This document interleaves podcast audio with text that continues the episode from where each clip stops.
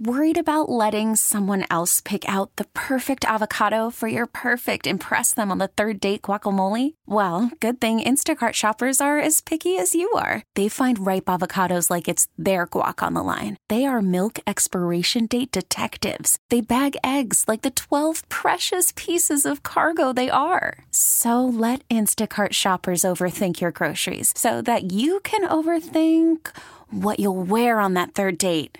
Download the Instacart app to get free delivery on your first three orders while supplies last. Minimum $10 per order, additional term supply.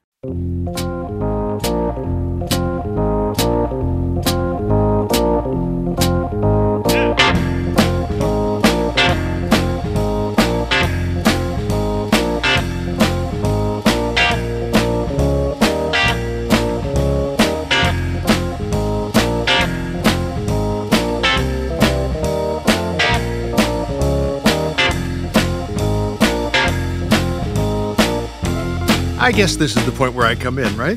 Well, good morning, everybody. This is Bob Salter. Welcome to our Fun Fest here on Sunday mornings. We try to bring you interesting guests, and we've got a doozy of a show both hours this morning. Very pleased to inter- introduce the guest who's joining us in hour one of our program. He is uh, someone who has a lot to share with us, and I think you're going to find our discussion to be a fascinating one.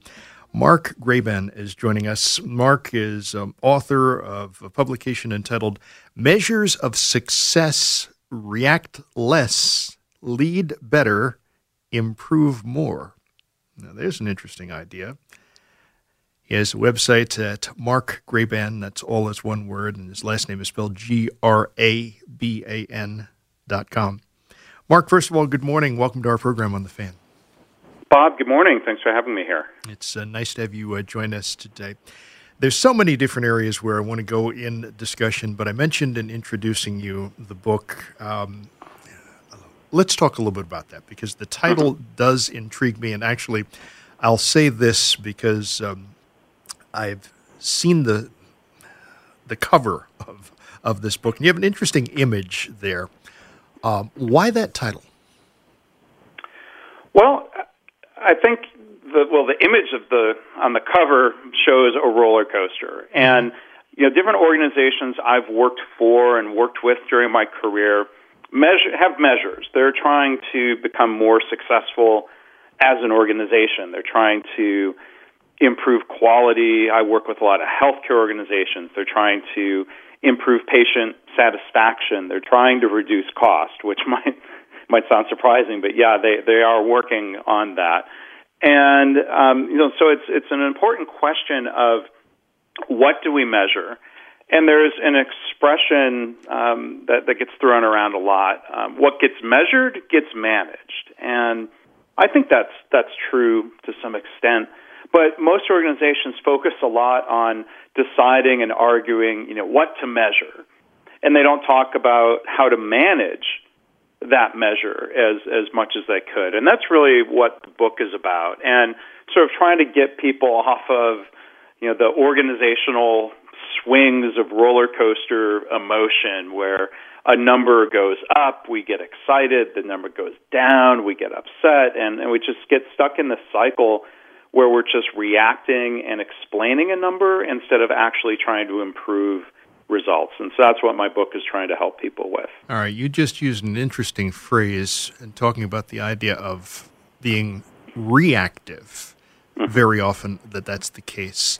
Why is that such a bad idea?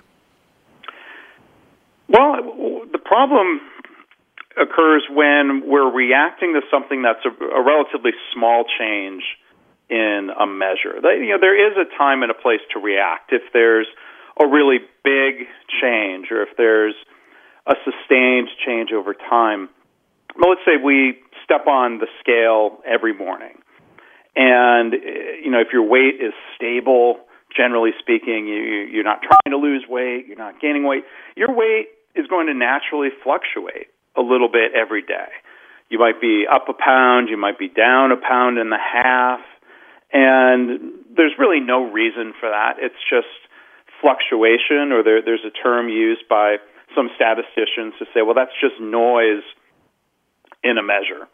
And you learn, you know, you can learn to just not get too wound up or too excited or too upset about small ups and downs in in organization. You know, there's a, a hospital health system I'm working with right now where one of their goals is to improve patient satisfaction. That's an important goal. They can measure that. They can frame success in trying to make patient satisfaction better. But what the the, the kind of the trap they fall into, which I think is pretty common behavior, is one month the patient satisfaction scores are down two points, and they somebody gets upset. People are asked to explain it. They go running around and digging deeper into the data and trying to figure out what's happening. And then you come back the next month and the score is up four points. And they feel like, oh, all right, well, good, we fixed that. And it, it just creates uh, a lot of chaos and wasted time looking for answers to small changes. Well, part of the move or movement where people seem to get uh, hung up on the small stuff, I'm going to phrase it that way, mm-hmm. uh, is that to some extent due to also, I guess some of it might be by nature, but we're also in an age where there's just so much information mm-hmm. constantly coming at us. It's kind of hard to ignore that, isn't it? Yeah, I'm, I'm, I'm sure. I mean, I'm not an expert in you know, say evolutionary science, but there must be some evolutionary reason why we're wired um, to react. You know, there must be a survival instinct there. If something happens, react. Um, but you know, there's there's a time and a place. You know, to, especially in an organization. You know, the the uh, we're we're in a meeting. It's not a life or death situation. We can take a breath and kind of step back and look at a number and and ask basically. Um, is this change in, in the number, is it just noise, or is it a signal that says that the number has actually changed in an unusually large way, or has that number shifted over time. So we can look for different reasons to react. And instead of reacting to everything, kind of better pick and choose what and when we react to. Um, you know, I give an example. There, there was a headline um, in in New York the other day. The headline screams, um, "City school test scores inch up." Mm-hmm. Like, oh, well, that sounds good. Test scores are up, and it says, you know, the uh, percent of kids who passed the state math exam in the city um, was at 46%, and that was a 3% increase from last year. And the article says, well, they're now inching closer to the goal of 50%. I'm like, well, all we have is two data points. Mm-hmm. Right? It went from 43 to 46. It could be inching closer, or maybe it's just fluctuating around a number. I would hate to see the scores go down next year, but it's hard to predict what what's going to happen, and it's hard to tell is a three percentage point increase big enough to really react to? Is it big enough to try to explain? Is it big enough to, let's say, reward people for that? Uh, if it were to drop two points next year, same question. Is that a big enough jump down where you would try to explain it or, or maybe you know punish or replace somebody? Um, organizations deal with that question all the time. Mm. You know, I guess it is at times a little um, kind of touchy in terms of trying to avoid reacting to every fluctuation because, as you said, things go up, and they go down, as it is. Um, this can be applied in so many different areas of our lives. You know, when somebody's, you used the phrase a couple moments ago, I want to explore for a little bit. A lot of people have goals, okay? Um, it could be something related to, you mentioned earlier the idea of people stepping on a scale in the morning. A lot of people do that. And many people, especially this time of the year, have goals, okay? And they will celebrate if they hit their goal, and then some people will be completely depressed and mad at themselves if they don't. What happens if we're we pay too much attention to some of those distracting elements when we're trying to to reach a goal? Yeah, goals are important. Um, one thing that people react to in organizations is um, comparing their performance to a goal. Mm-hmm. And I, you know, I talked about the, the roller coaster effect of um, you know reacting to the ups and downs. And if you look over time, let's say if you look at the last 12 days of your weight or the last 18 months of a patient satisfaction score, and you, you look at what's the average over that time. Roughly half the data points are above average and half the data points are below if the number is just fluctuating. So reacting to something that's better than average might not be significant. The same thing happens when we look at goals. I, I, I visit organizations where their goal is pretty close to the average of their performance. And so now they have these cycles throughout the year. Six or seven months might be better than the goal, and five or six might be worse than the goal. The number's just fluctuating. And sometimes organizations, you know, will, will color code these numbers. Green is good, green is better than our goal, and red is bad. And, and they get caught in that same cycle of reaction and explanation. And what happens is it, it really just it, it consumes time and it it distracts people from doing things that could actually improve that number over time. So the the one hospital system I'm working with right now, we're working with a team and they are doing a number of things differently. They're not just at, you know this so they're they're trying to improve patient satisfaction results. They're not just asking staff to smile more or to to work faster to reduce delays. They're doing real things that will improve patient satisfaction. So one of the things we're looking at as a measure of success, if you will, is making sure we improve that number enough so we can say it's statistically significant. We we don't want to declare victory um, because let's say we get two months in a row that are above average. That could be um, that noise or fluctuation. We want to improve it enough so that we can feel confident that we've actually um, done better for the patients. And a thought that I want you to explore, we're going to take a pause for um, sports update and some messages in a moment, but I want to explore this when we come back. This idea of how, um, in the case of businesses, and you know this may apply as well with some of the um, hospitals and the like that you're um, working with and that you're alluding to too. How this works into the way in which customer service plays out uh, these days. Um, that'd be an interesting area to explore. I also want to mention the fact that for folks listening to our discussion today, you know, Mark is sharing an awful lot with us, and he's got more things to share as well. You want to join in our discussion? You can. Our phone number here at the fan is 877 337 6666. You can join us at any time uh, during this chat.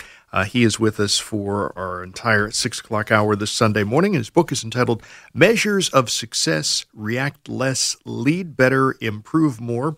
And his website is markgraban.com.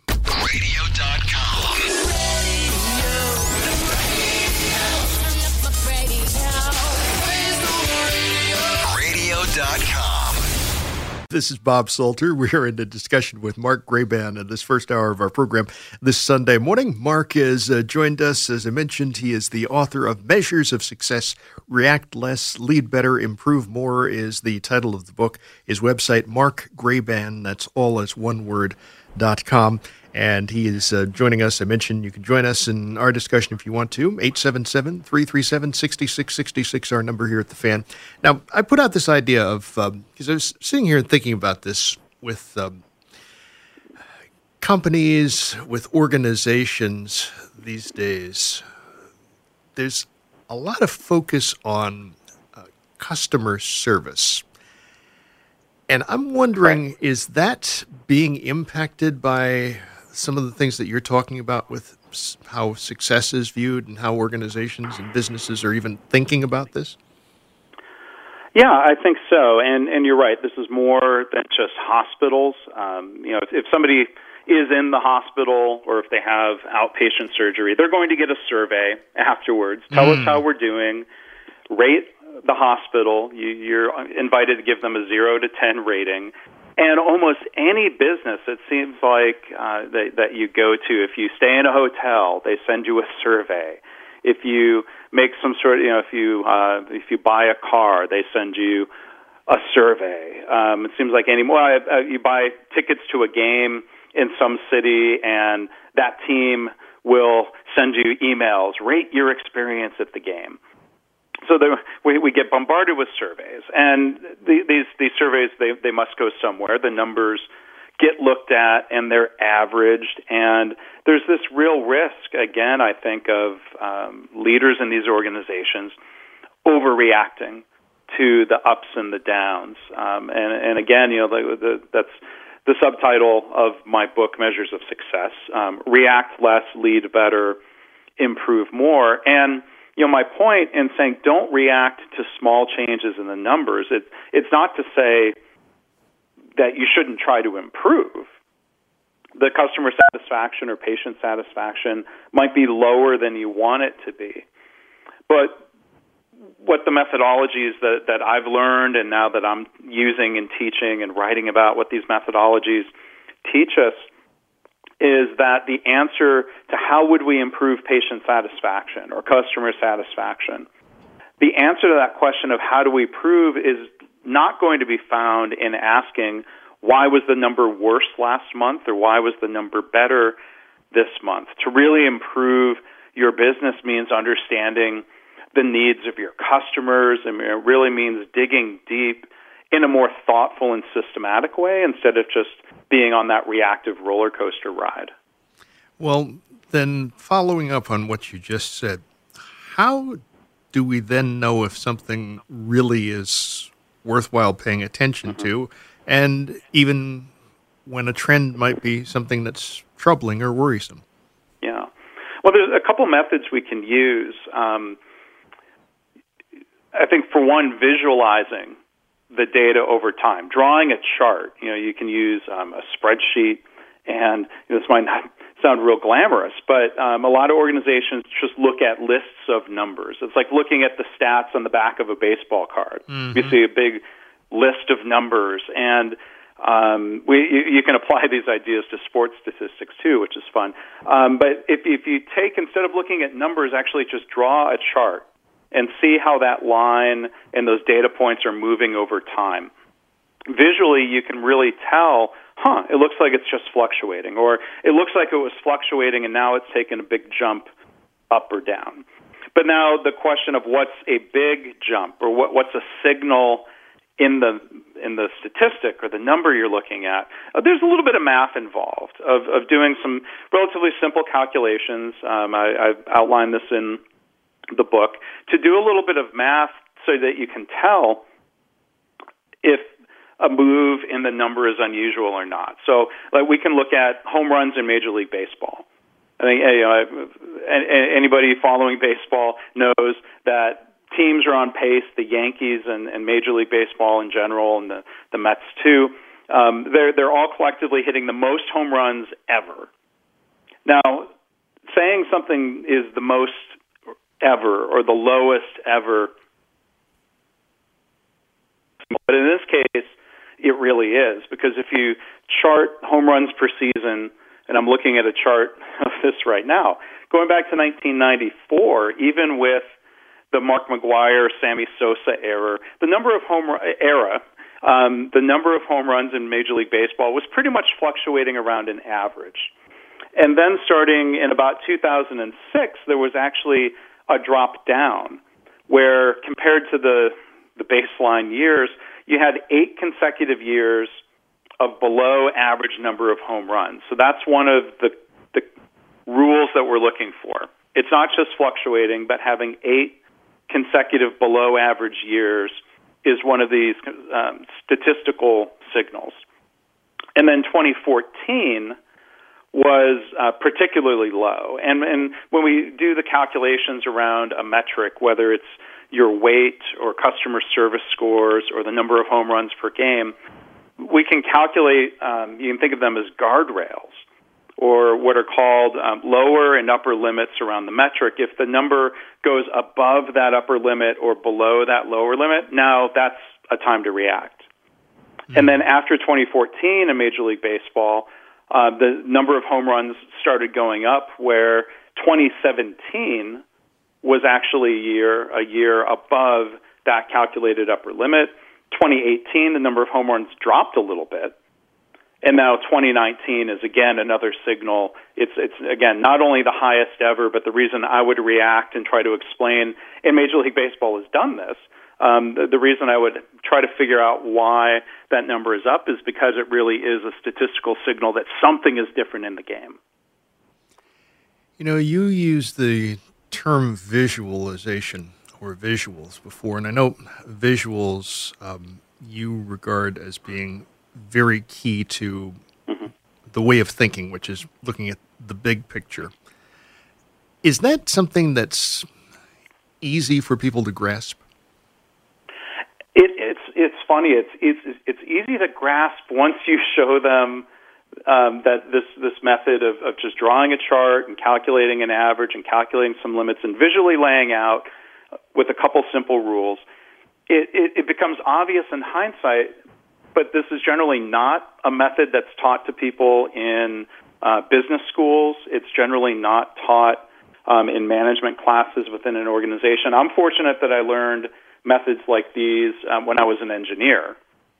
And so I had some exposure to that. And I had some exposure to people who were using these methods more in the realm of management, um, not just engineering. And so, you know, when I, I, I think of somebody I taught in a class um, a couple of years ago. She went back to the health system she worked for in Florida and sort of tried introducing some of these methods, and, and people weren't interested because they thought the way they were managing was fine. They they would put one or two data points up on the wall, and they would color code it red or green, and they would react and she had trouble getting their interest. But then she decided, well, instead of asking for permission, I'm going to just create some of these charts in the, in this format from my book. It's a, a method um, called process behavior charts. She said, I'm going to just start making charts, and I'm going to start putting them up. And if I have to ask for forgiveness, I will. Um, but once you put that out in front of people, they realize, wow, okay, you actually can see a lot more. Um, you, you can make better decisions about performance. And, and again, here, here's you know the, the the key thing: when you react less and you lead better, you're not asking people to explain every up and down. You're not wasting their time that way. When you react less and you lead better, you can improve more. Hmm. You know, as you're saying that, I'm thinking, and this is no insult to you. This isn't rocket science, okay? But no, but, not at all. but it's it, it it's a, a matter that and part of the reason I asked that question before is I could imagine initially there could be some, uh, you know, resistance perhaps mm-hmm. to that kind of an approach of, of thinking. How do you get people well, past that?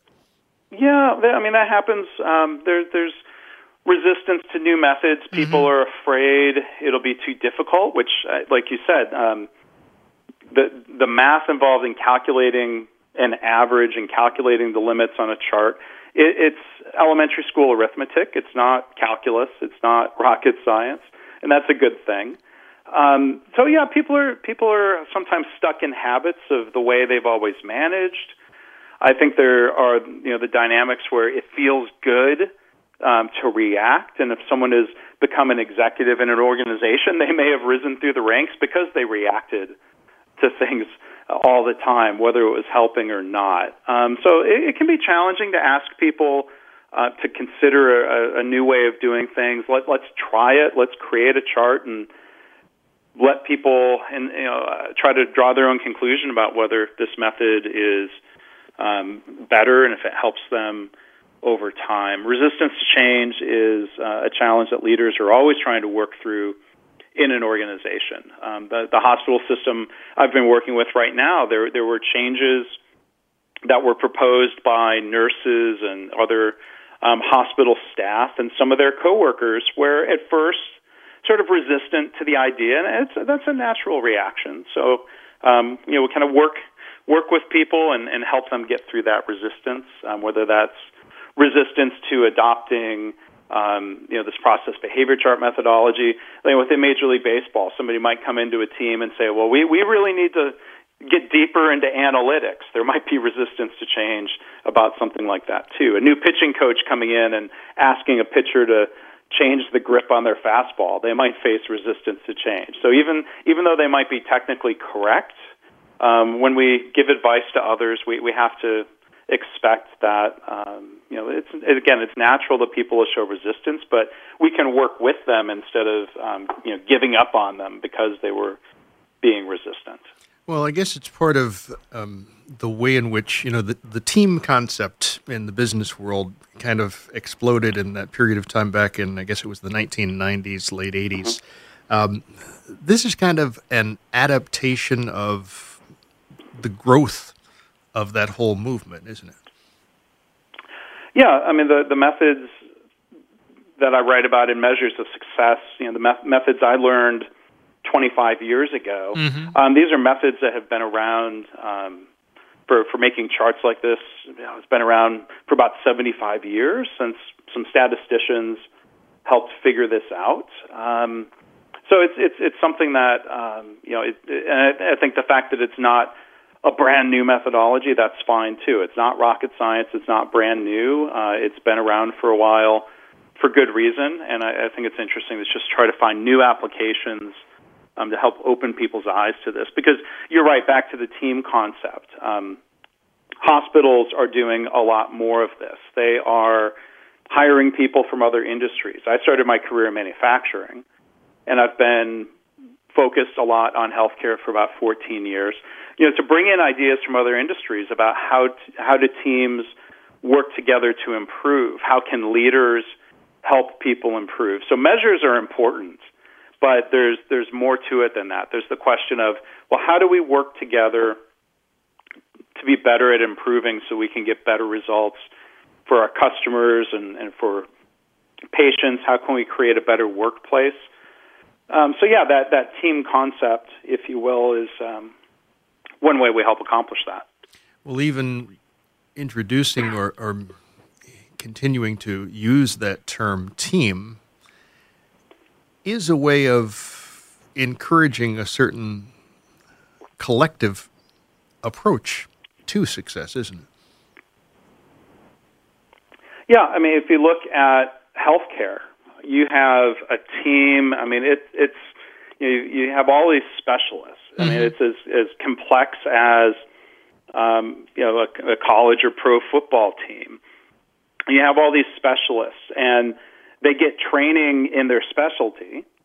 And if you look at you know practices, um, you know groups of players, they're they're learning technique. The offensive linemen are learning different technique than the running backs and receivers, and at some point they're all learning individual skills. And in healthcare, you have a lot of this. You have doctors getting their own specific training, nurses getting their own training, housekeeping staff getting their own training. And at some point, they've got to come together and play as a team. And having all the you know, the, the, I mean, look at teams in any sports of of having the most talent doesn't always translate to wins. Um, you've got to have that team concept and, and figure out how do all the pieces fit together. Um, you know, surgeons and doctors, most of them are, are great people, but some of them get a reputation for being um, difficult. They might be, you know, the the stereotypical diva wide receiver or diva quarterback um, who's just not liked by their teammates, and um, you know, things like that. Unfortunately, um, interfere with um, providing the best health care. So I think you know organizations that have leadership um, that that helps encourage teamwork is is going to help drive um, more more improvement. It's going to help us reach the goals that we're trying to achieve as an organization and and as individuals. Mark Graban is talking with us on our program on the Fan this Sunday morning.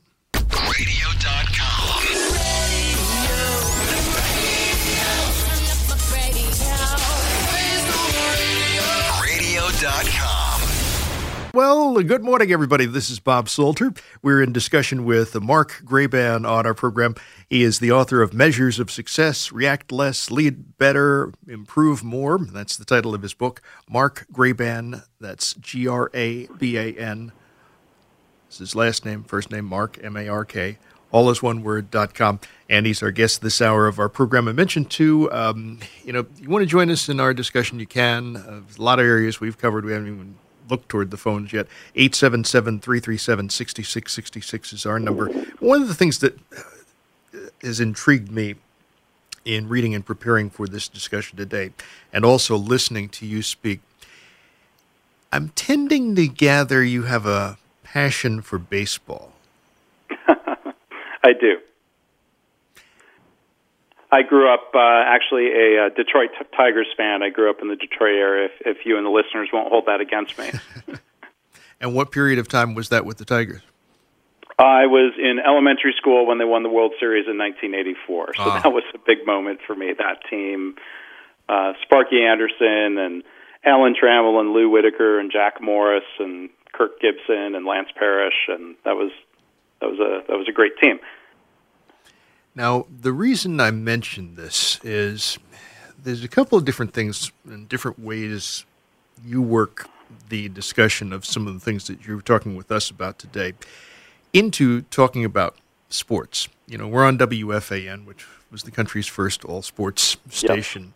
Yep. Um, and a huge number of people or sports fans listen to this program as well on uh, Sunday mornings.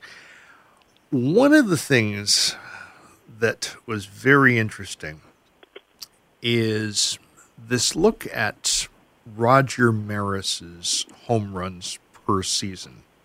Yes. And looking at Mickey Mantle um, in terms of consistency by comparison. Can you explain what you looked at with that? Yeah, and this is something I'll, I'll give credit to um, a statistician, Donald Wheeler. Uh, he he wrote the foreword uh, for my book, Measures of Success. So in one of his books, he shows you know you, you can take a look at um, number of home runs per season, and look at it as a list of numbers. Again, the way you might look at on a, a baseball card. And Roger Maris, of course, had his 61 home runs in 1961, um, playing playing alongside Mickey Mantle. And if you take the number of home runs Roger Maris hit throughout his career from 1957 to 1968, uh, you can draw a process behavior chart, as we call it. Look at the average, look at the limits of um, what you would expect his performance to be. And that year when he hit 61 was clearly an outlier. It was above, it was not only the most home runs he ever hit, of course, it was the most home runs anyone had hit in a season at that time, but it was a statistical signal. Something was different that year. Now, that same year, uh, Mickey Mantle, um, how many did Mantle hit that year? He hit uh, 54, I think. But if you look at Mickey Mantle's performance, he never had a season that was a statistical outlier. Um, a year like Maris did that was above that upper limit. He did have a stretch of eight consecutive above average seasons which is you know which shows not unsurprisingly that was the peak of his career and you see that with a lot of players. They they have a couple of slow seasons. They're they're getting up to speed and then they have um their their prime and then they decline and you know Mickey Mantle um as he was getting older and had injuries you know his last 4 years were if you will below average seasons and and maybe that's not surprising. But I think it's interesting if you look at different players over time uh, Brady Anderson with the Orioles in 1996 had an outlier season when he hit 50 or 51 home runs. That was um, above this upper limit of what his typical performance would have been.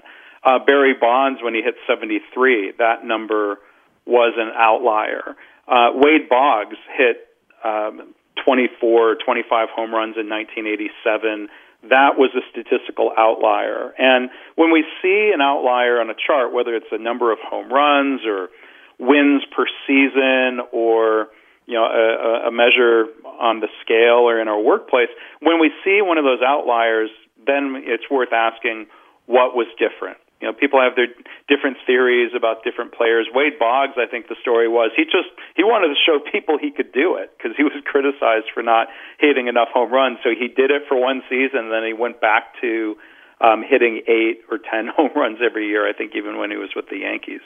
Mm-hmm. With this book, what are you hoping that people who read the book are going to take away from it or learn? Yeah.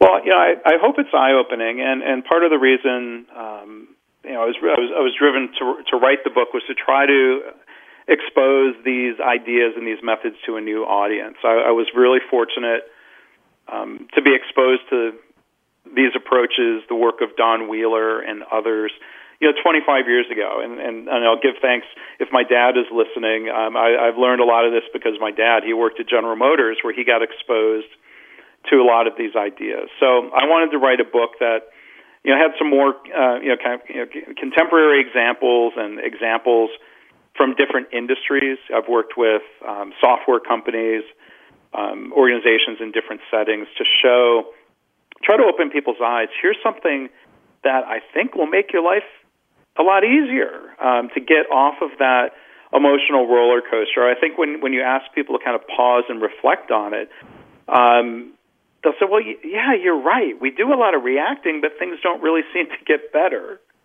Um, and and and so I'm trying to you know sort of um, propose. Here, here's something I feel fortunate to have learned.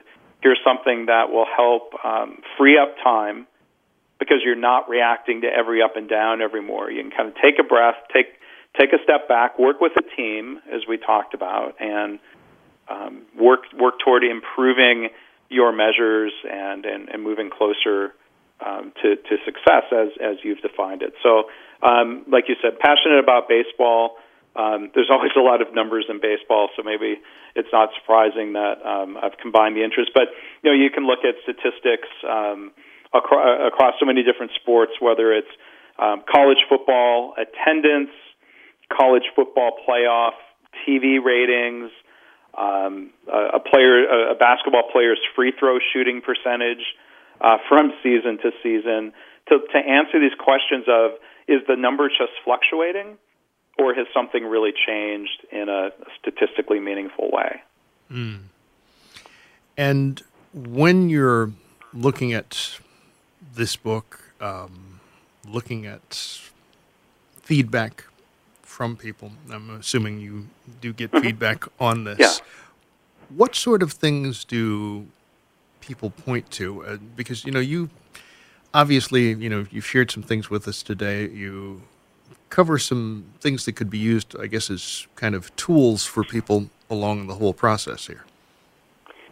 Yeah, well, you know, as, as an author, we talk about customer satisfaction ratings. Um, I, I look at the online reviews for for the book, measures of success, and and mo- you know, uh, it's showing me here on. Um, you know, 95% of those ratings are five star ratings. So, okay, that feels good. That's nice. Um, that number might fluctuate a little bit over time. But the thing that, that's, I think, most gratifying as an author, or it's not just reviews or a star rating, but it's the emails and, and, and people you know wanting to talk about you know it's not just I liked the book and I enjoyed reading it, but we're actually applying these methods now in the organization and it's opening our eyes and instead of just reacting we're actually doing something to shift performance upward, and um, that that's really exciting to hear about. It. It's people in different industries, um, different countries. Um, I, I've exchanged emails with somebody who runs the Montreal region for a, a major automaker, and they were looking at their local customer service metrics, and he shared a chart that showed, yeah, the number had been fluctuating. We constantly reacted and tried explaining every up and down. And they decided basically, let's stop doing that. Let's react less. Let's invest that time instead in some initiatives that would improve customer satisfaction. And he showed me the chart. Well, sure enough, it made a jump upward. And that jump was big enough where you could look and say, well, that's not just fluctuation. They've actually improved customer service. So things like that um, are re- always really exciting to hear.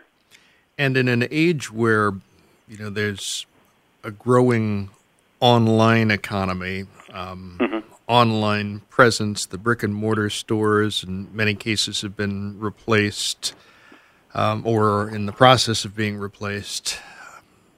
Is this something that you feel uh, managers will look to more as a way to kind of gauge how things are going? Yeah, and you know, you can gauge, you know, the, whatever your important measures are. You know, so there's this idea of you know measure what matters, mm-hmm. and then figure out how do we manage um, the system, how do we manage our business. So you know, you could look at, and I've, I've my my wife and I seven years ago were thinking about buying um, kind of a small local business in in Texas. We took the monthly revenue for that business and I put it into a process behavior chart because I wanted to see how much does revenue fluctuate. Um, it, it was it was basically just you know fluctuating around an average and when you look at that and, and, and see how it fluctuates and, and what that calculated lower limit was, well, now you could start making some assumptions. Well, we sales are probably not going to ever fall below this number. Can we make the rent and payroll off of that number? There, there, there are some ways you can use these charts to help predict future performance if it's indeed just fluctuating. And then one of the things we would have done was try to improve the business, of course. So we would have done things to try to increase sales, um, increase repeat business and customer loyalty and um, we would have used that process behavior chart to look for a statistically significant increase in revenue. And for a lot of reasons, we ended up not not buying the business. But you know, I, I think it was more than um, just uh, you know. I think charts like this would have been really helpful in that, as they've proven helpful in other businesses I've been involved with. Um, a software company called KaiNexus that I've been coaching on methods like these. Um, the CEO and the marketing director have learned basically to stop reacting to every up and down in their numbers and um, invest that time in improving the results instead of just reacting and trying to explain them. My own curiosity here, if you don't mind. What yeah. type of business was that? Uh, it was a local wine bar, so hmm. it was um, you know a, a very customer service oriented, uh, re- you know, a different type of retail establishment in right. Texas. Measures of Success React Less, Lead Better, Improve More. That's the title of the book. Mark Graban, kind with his time. He's our guest this hour of our program on The Fan. He's uh, shared an awful lot with us. Mark Graban, M A R K G R A B A N, that's all is one word, dot com, is uh, website. There's a lot of information there. Mark does a lot of uh, speaking literally around the country and he shared an awful lot with us in this discussion. I want to thank you for being so kind with your time. Certainly wish you the best with this book and your future ventures. Thank you, Bob. We are going to pause for our top of the hour update. Got another guest joining us here on The Fan.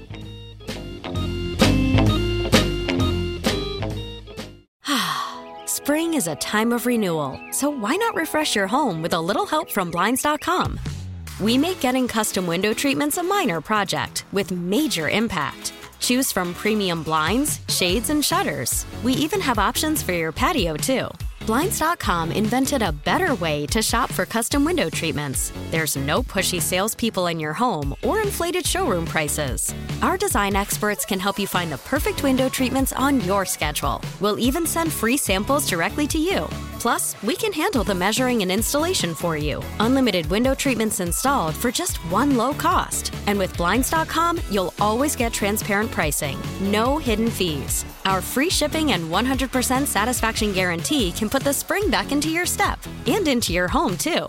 Shop Blinds.com right now and save up to 45%. Up to 45% off for a limited time at Blinds.com. Blinds.com. Rules and restrictions may apply.